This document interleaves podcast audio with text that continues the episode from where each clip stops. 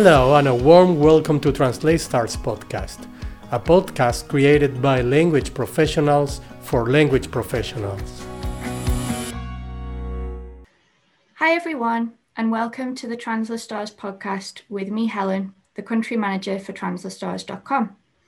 Today, I'm really happy to be joined by Eva Kattenberg, a German user centric localization specialist who is currently based in France.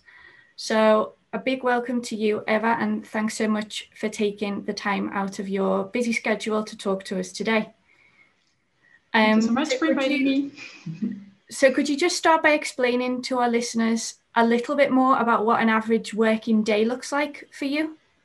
Sure, no problem. So, as many freelancers would say, probably it's never exactly the same day, but that goes probably for many jobs, like even in house jobs.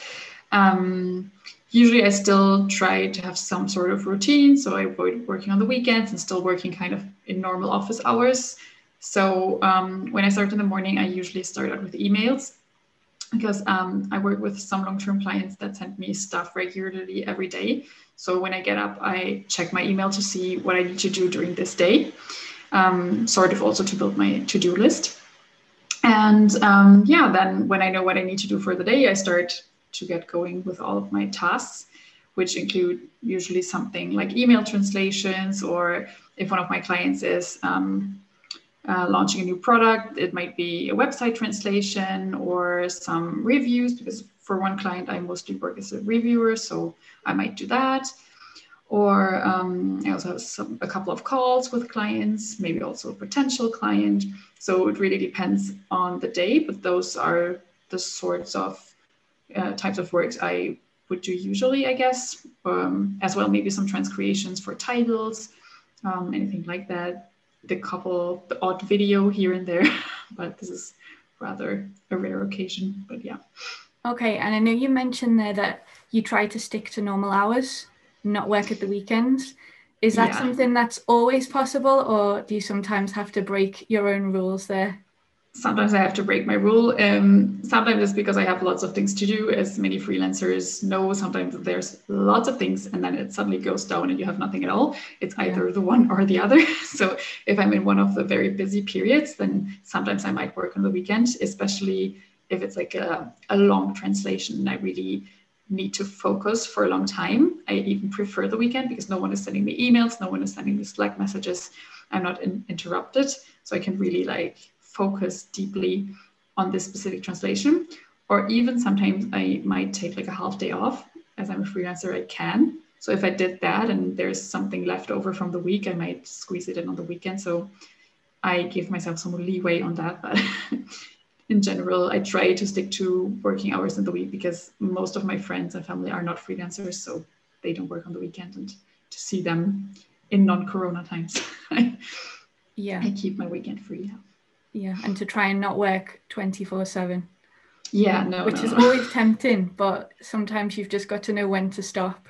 Yes, and especially I feel like with the pandemic, I kind of fell into this hole at the end of last year to never stop working in the evening because I was like, oh, what should I do? Like there's nothing to do, might as well continue work. so now I try to to not do that because yeah, it's not good for mental health. Yeah.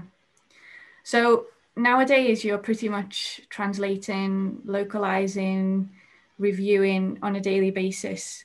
Um, but you actually studied business administration and economics. Is that right? Yes, that's correct. Like I'm all of my study path has nothing to do with what I do today. But anyway, it still has something to do with it, which we will get into later, I think. So yeah, I, I actually did a bachelor's degree in business, um, like in economics and business administration in Germany, um, where I'm from. Um, my specializations were marketing, I think, and IT or like business um, business informatics. I don't know if you say that like that in English, but it was like IT for business, basically. Okay. Um, I hated it. I did not like my bachelor's degree at all. Um, it was very, I think it was mostly the university and the people. It was very finance heavy, and people were very, oh, I'm going to be an investment banker. I'm so chic. I'm like so rich, whatever. So the atmosphere was not the greatest. Um, but like the marketing and the IT um, modules, I really liked. So that gave me an indication for my master's degree. Um, I also then studied um, communications for the European Union in my master's degree, which also doesn't have much in common with my bachelor's. So my whole path was a bit, yeah, left to right to left to right. And I loved that. That was great. I did that in France, actually, where I live now. Um, and after that, I figured, oh no, it's not what I want want to do long term. I don't want to work in communications and like do social media, etc. for a company. So I did um, another master's here in user experience design. So those are all of my studies I did, which yeah, they don't have much in common with what, what I do today, but yeah, very very fun.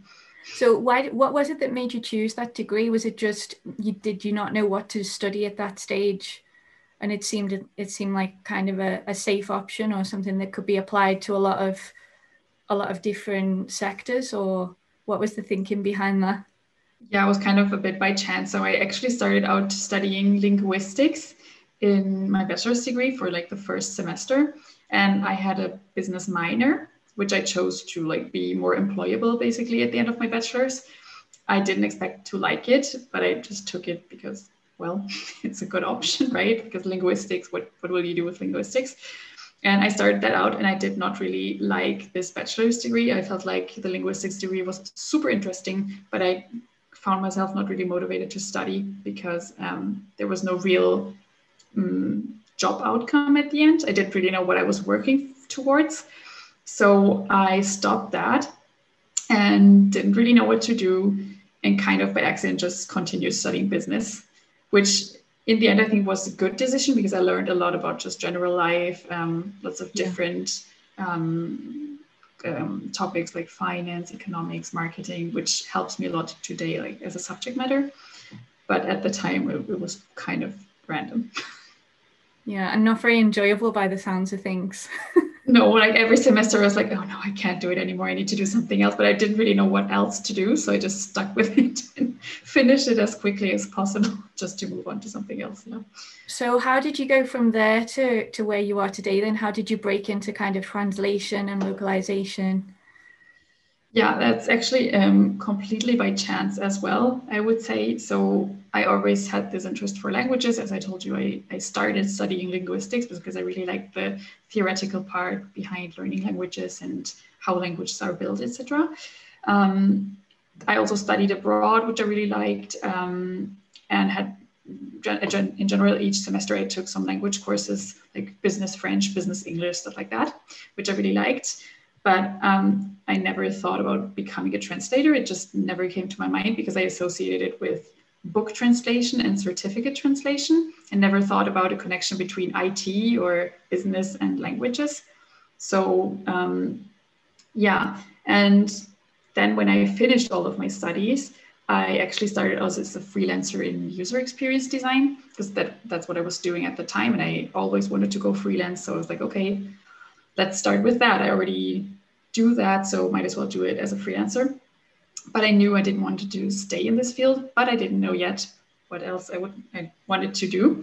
So I just started out, and by accident, my first client was actually um, a user testing company. So they were working with user experience design, and they translated their website into German and needed someone to review it that also knows user experience design very well. So someone that has the subject matter expertise and spoke German.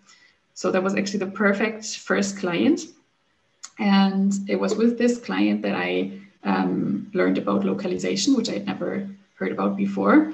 And it was like, wow, this is perfect. It's IT, it's um, it's kind of communications, it's websites, it's languages, it's cultural adaptation. I love cultures, I love languages, and yeah, it was kind of the click aha moment where I discovered this yeah, then I started to shift.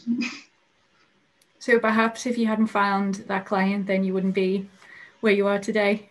Most probably, yes. I'm like, oh God, what would I have done if I wouldn't have found this client? Such a yeah, such random thing, but so it was great for me. So you don't have any kind of official translation master's degree or or any official qualifications with languages then?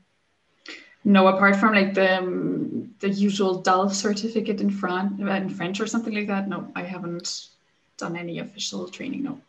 And has that posed a problem for you um, when you've been trying to find clients, or maybe when you were first starting out? And obviously, that's the most difficult time for any freelancer when you don't have experience. Um, I know when I first started, all of the agencies wanted a copy of my of my master's degree. Um, so has that have you found that to be a problem along the way or have you managed to to work your way through without any qualifications? That's super interesting what you're saying because I I thought about this question and um, I didn't have any problems. I think like nobody ever asked for my um, degree or anything, but I think it's because I don't work with agencies. And um, yeah, so it's interesting that, that you confirm that. I never tried to apply really for agencies, and maybe I couldn't because I don't have a translation degree. But I feel like direct clients were not too keen on, on an official degree. So I felt like um, yeah, it, it was completely doable because of direct clients, maybe. I feel like they valued the subject matter expertise a lot more than the official translation degree, actually.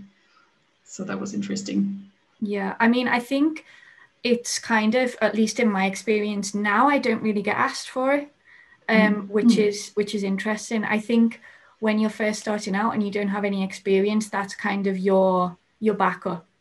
Um, True. When anyone asks, well, why should we take you on as a translator? You can say, well, I have a master's in translation.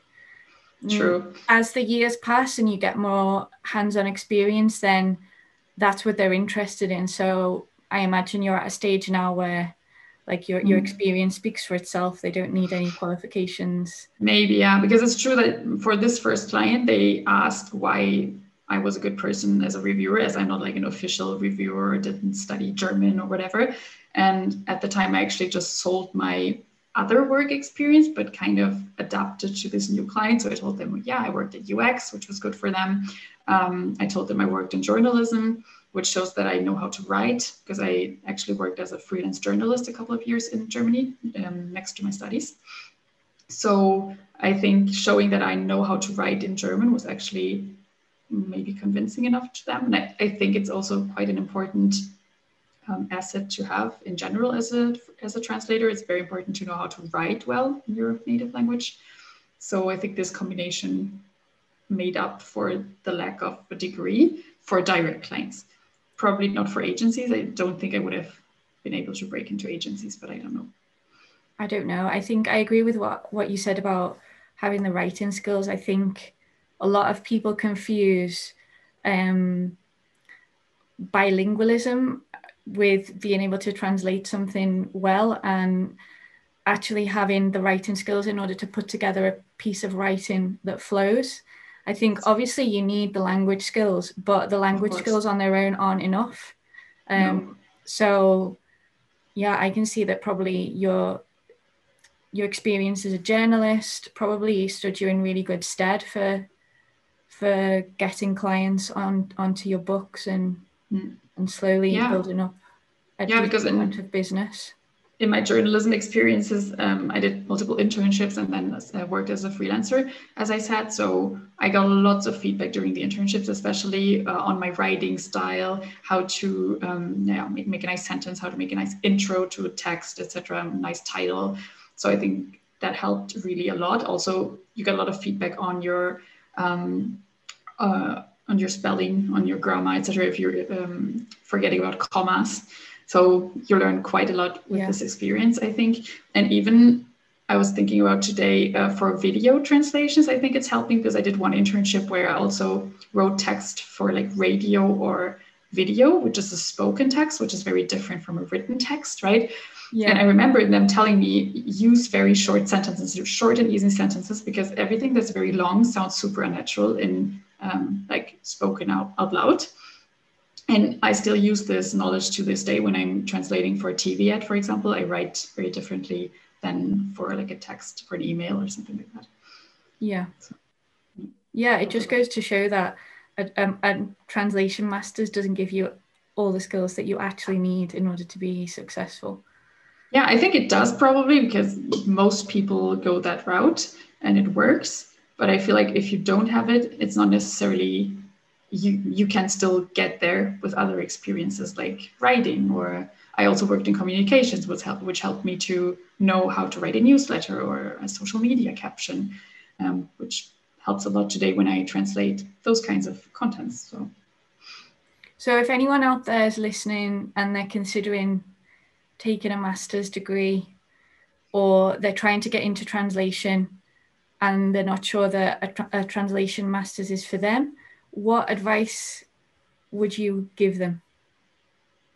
If they should do a, a, master's or not or no not sorry i'll rephrase the question i mean if anyone's thinking that they want to break into the trans into the translation industry and they're not really that keen on hmm. on doing a master's degree perhaps because of the financial investment or because they feel like they maybe have other skills that could help them get into the sector. Mm. What advice would you have for them?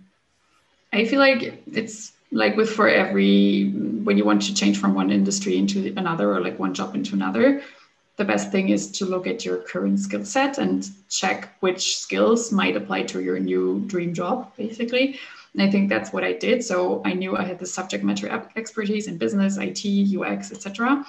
So I knew, okay, maybe I need to try and find clients that value this content experience or this subject matter experience.